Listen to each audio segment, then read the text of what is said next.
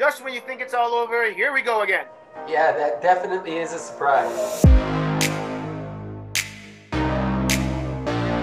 So last year we actually discussed the opposition taking on the leadership and the beginning of the parsha, Korach's arguments with Moshe. We'll link that video at the end of this video. Seems even more relevant this week than it was last year. And before we start, I would like to thank our viewers for the feedback and comments we get throughout the week. It's amazing. Please keep them coming. And also, if you're enjoying this video, feel free to like it, comment below, and even share this video. And if you haven't subscribed to our channel yet, please do. It actually helps us with the channel. Now, this week I want to discuss what happens after the story of Korach and his Edah, Korach and his crowd going into the ground. Aaron placing all the machtot on the mizbeach. You would think that that's where everything would end, and Moshe Rabbeinu would finally have peace and quiet, and nobody would argue with him anymore after everything that they this witnessed and that they just saw. However, when you look at the psukim, the next morning, literally the next morning, Am Yisrael comes, the crowd comes to Moshe Rabbeinu and complains. And what did they complain about? You guys killed Am Yisrael. And if this wouldn't have been in the Torah, you would have said to yourself, "What is going on? This sounds like a joke. What do you mean you just killed Am Yisrael? The ground opened up. It was a miracle from Shamayim. It was not Moshe Rabbeinu our own. It was the ground that opened up. A unnatural thing happened right over there. But even more so, you have to ask when you continue reading the psukim, when you continue reading, there's Baruch who tells Moshe, this time I'll show them, this time it's enough. Go and collect all the presidents from the 12 different Shvatim, make each one of them give you a staff, give you a mateh, and we'll show them this time. And a miracle happens that throughout the night, the staff, the mateh, grows on and leaves, flowers, and then even fruits. And you have to ask, what does this help with? Why is this miracle suddenly the miracle that's going to convince Am Yisrael? And it actually does convince Am Yisrael, as we see at the end of the parsha. They just go, each one picks his own staff, looks at it, and suddenly peace and quiet. No more arguments with Moshe and Aaron. What exactly is going on over here after the story of Korach, the story what we call of Mateh Aaron? What is behind this story? What is behind this concept of Aaron's Mateh? You know, a lot of the Mefarshim see this and explain that they clearly saw the miracles and they clearly understood, you know, that Moshe is great and that Moshe was chosen over Korach and his people. But at the same point, they also saw something else. They saw that besides for Korach and his people, there were the 250 people who had good intentions. They were really trying to reach godliness. And we also see their punishment is somewhat similar to Nadav and Avihu, the sons of Aaron that we spoke about a few weeks ago. And more than that, the Netziv points out that why do they only say something the next day? Because they see that Moshe Rabbeinu takes the pans that were used by these 250 people and uses them for the Mizbeach, meaning that obviously they weren't totally negative. Obviously, there was something pure about their request. So what they see is, okay, we have Moshe and we have Korach. Moshe is greater than Korach. But at the end of the day, what they see is that Moshe's spiritual powers are stronger than other spiritual powers. But still stands the question,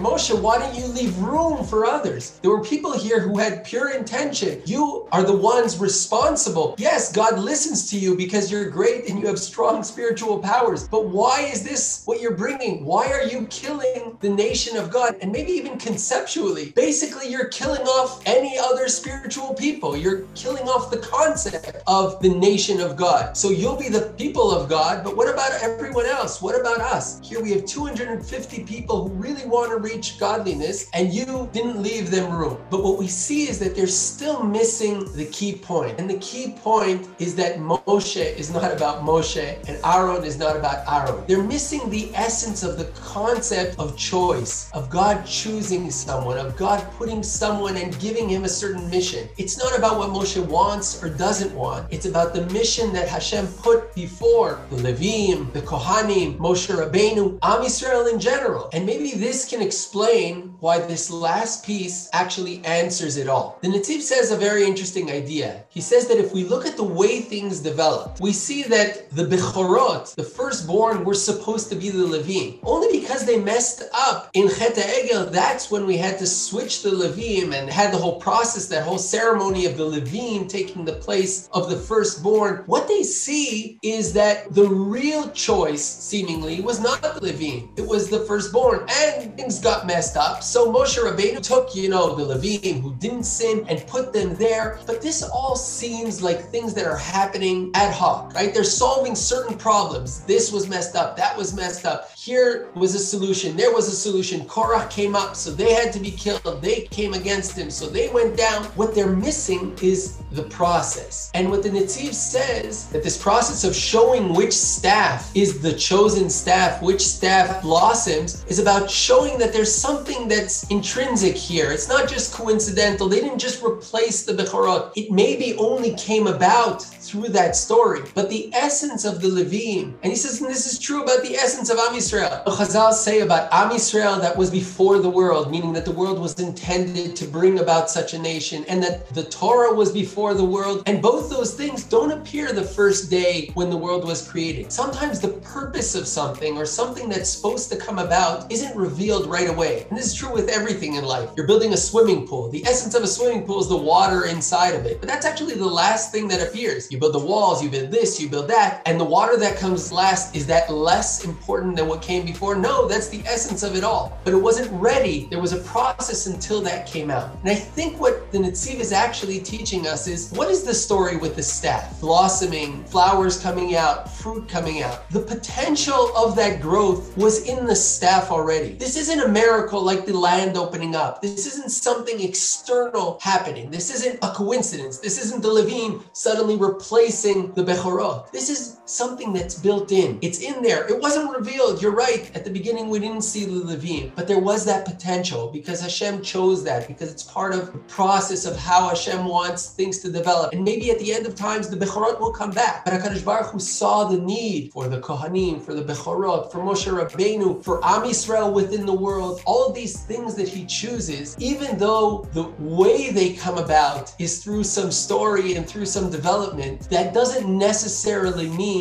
that they're not intrinsically chosen, that they're not part of a deep process that HaKadosh Baruch Hu is doing in the world. In the previous stage, everything was immediate. Korach came, so the land opened up and it ate them up and everything was sudden. Here we actually see Moshe tells them, put your staff here and go home. And tomorrow morning we'll see. Again, teaching them that the way God runs the world is not about this happens, so he does that, that happens, so he does that. Sometimes we experience it like that, but that's not what godliness is about. HaKadosh Baruch Hu has a process, has a way, has things, and they develop the way they develop through the different things that happens. But that plan, that deep plan, is coming and revealing and blossoming like that flower and those fruits that were hidden within that staff and slowly come out and develop. And maybe this is why Hashem tells him it's not only about this argument. Take that staff and put it together with the luchot for generations to come. Because this idea of understanding that godliness, God doesn't change his mind. He doesn't choose a nation and switch the nation. It doesn't work like that. There's a plan, there's a process. And even though things develop like that and like that, it's all part of an eternal path that Hashem is taking us through. Yes, exactly. And it is a wonderful Netziv expressing and saying that this whole concept behind the Mateh was to reveal what we call the Tahalicha Eloki, the Mahalacha Eloki, to show us that there is a godly process, like you're saying. It's not about an action and a reaction, something happening and a reaction to what was happened. Suddenly life has changed because of what happened, but rather there is an entire process behind the scene that even though we don't see it sometimes, it is happening here. And it connects wonderfully also to what the Rashbam says about the Mateh, because the way the Pasuk phrases it is very interesting. The Pasuk says that Moshe Rabbeinu came in the morning and he saw that the staff suddenly showed a flower, then it showed a blossoming, and then came out a fruit. And this Pasuk is describing the entire process, says the Rashbam, because this process happened in front of the eyes of those Nisim to show them that there is a process behind this. That Moshe didn't just show them the Mateh with the final fruit on it, but rather all of them saw how it was developing in front of their eyes to show them that sometimes we only see an action and a reaction. We only see one thing. We don't see how it came to be. We don't see the entire linkage between the events. But actually, there's a line of thought, there's a thread going between all these different events, all these occasions, connecting them all for the ultimate purpose, which is what HaKadosh Baruch Hu decided for the world. And interestingly enough, it's not only about the mateh, which was wood that was able to blossom suddenly, but when you look at the word mateh in Hebrew, especially in the Torah, it actually has two meanings. It has a meaning of a staff, like we're talking about here, but it also has a meaning for a tribe, for Shevet. We know from the beginning of Sefer Bamidbar, Ish Ish Lemateh, Ish Echad Lemateh, many different places, the mateh means a tribe. And you have to ask yourself, what is the relationship between the two? What's the connection? And actually, when you think about it, a mateh, a staff, is something that is used to help you walk, to assist the person that needs help to walk with their walking. And if the person does not trust trust his staff, does not lean on the staff, then that person won't be able to walk. That person won't be able to move forward. Meaning the person has to trust his staff, has to lean on it. As we say in Hebrew, lismoch, which is lean, but also to trust. And the same thing with the mateh. The whole argument here, the whole idea over here is Am Yisrael complaining. Why is there only one mateh? Why is there only one tribe? Why is there only one shevet? Only one person that is representing us in front of God? It should be all of us. But the truth of the matter is that when you have a group of people, you need to have a strong leader to lead them. A group of people with no leader is chaos, as we know from many times in history. When there is a group of people together and there's no one leading them, each person will start driving to their own direction. Each person will start going their own way until everything falls apart. And that's why a group of people needs a leader. A group of people needs one representative to make the decisions for all, by all, in order to make sure that everybody can move forward. And maybe that is the relationship between a mateh and a mateh, between a staff and a tribe. The Torah is trying to tell us that in order for a group of people, a collective of people to move forward and to function as a nation and to be able to build themselves, they will have to function as a group with a leader. Each tribe for itself has their leader, but then those leaders together have a leader from themselves. You need to have that hierarchy. You need to have that framework of leadership in order to move forward. But even more so, you have to trust their leadership. You have to put the trust in that representative, and those representatives have to put that trust in their representatives so that we can all move together as a function. Because otherwise, we will have chaos. If we don't have that trust, if we're not able to lean on our staff, we won't be able to walk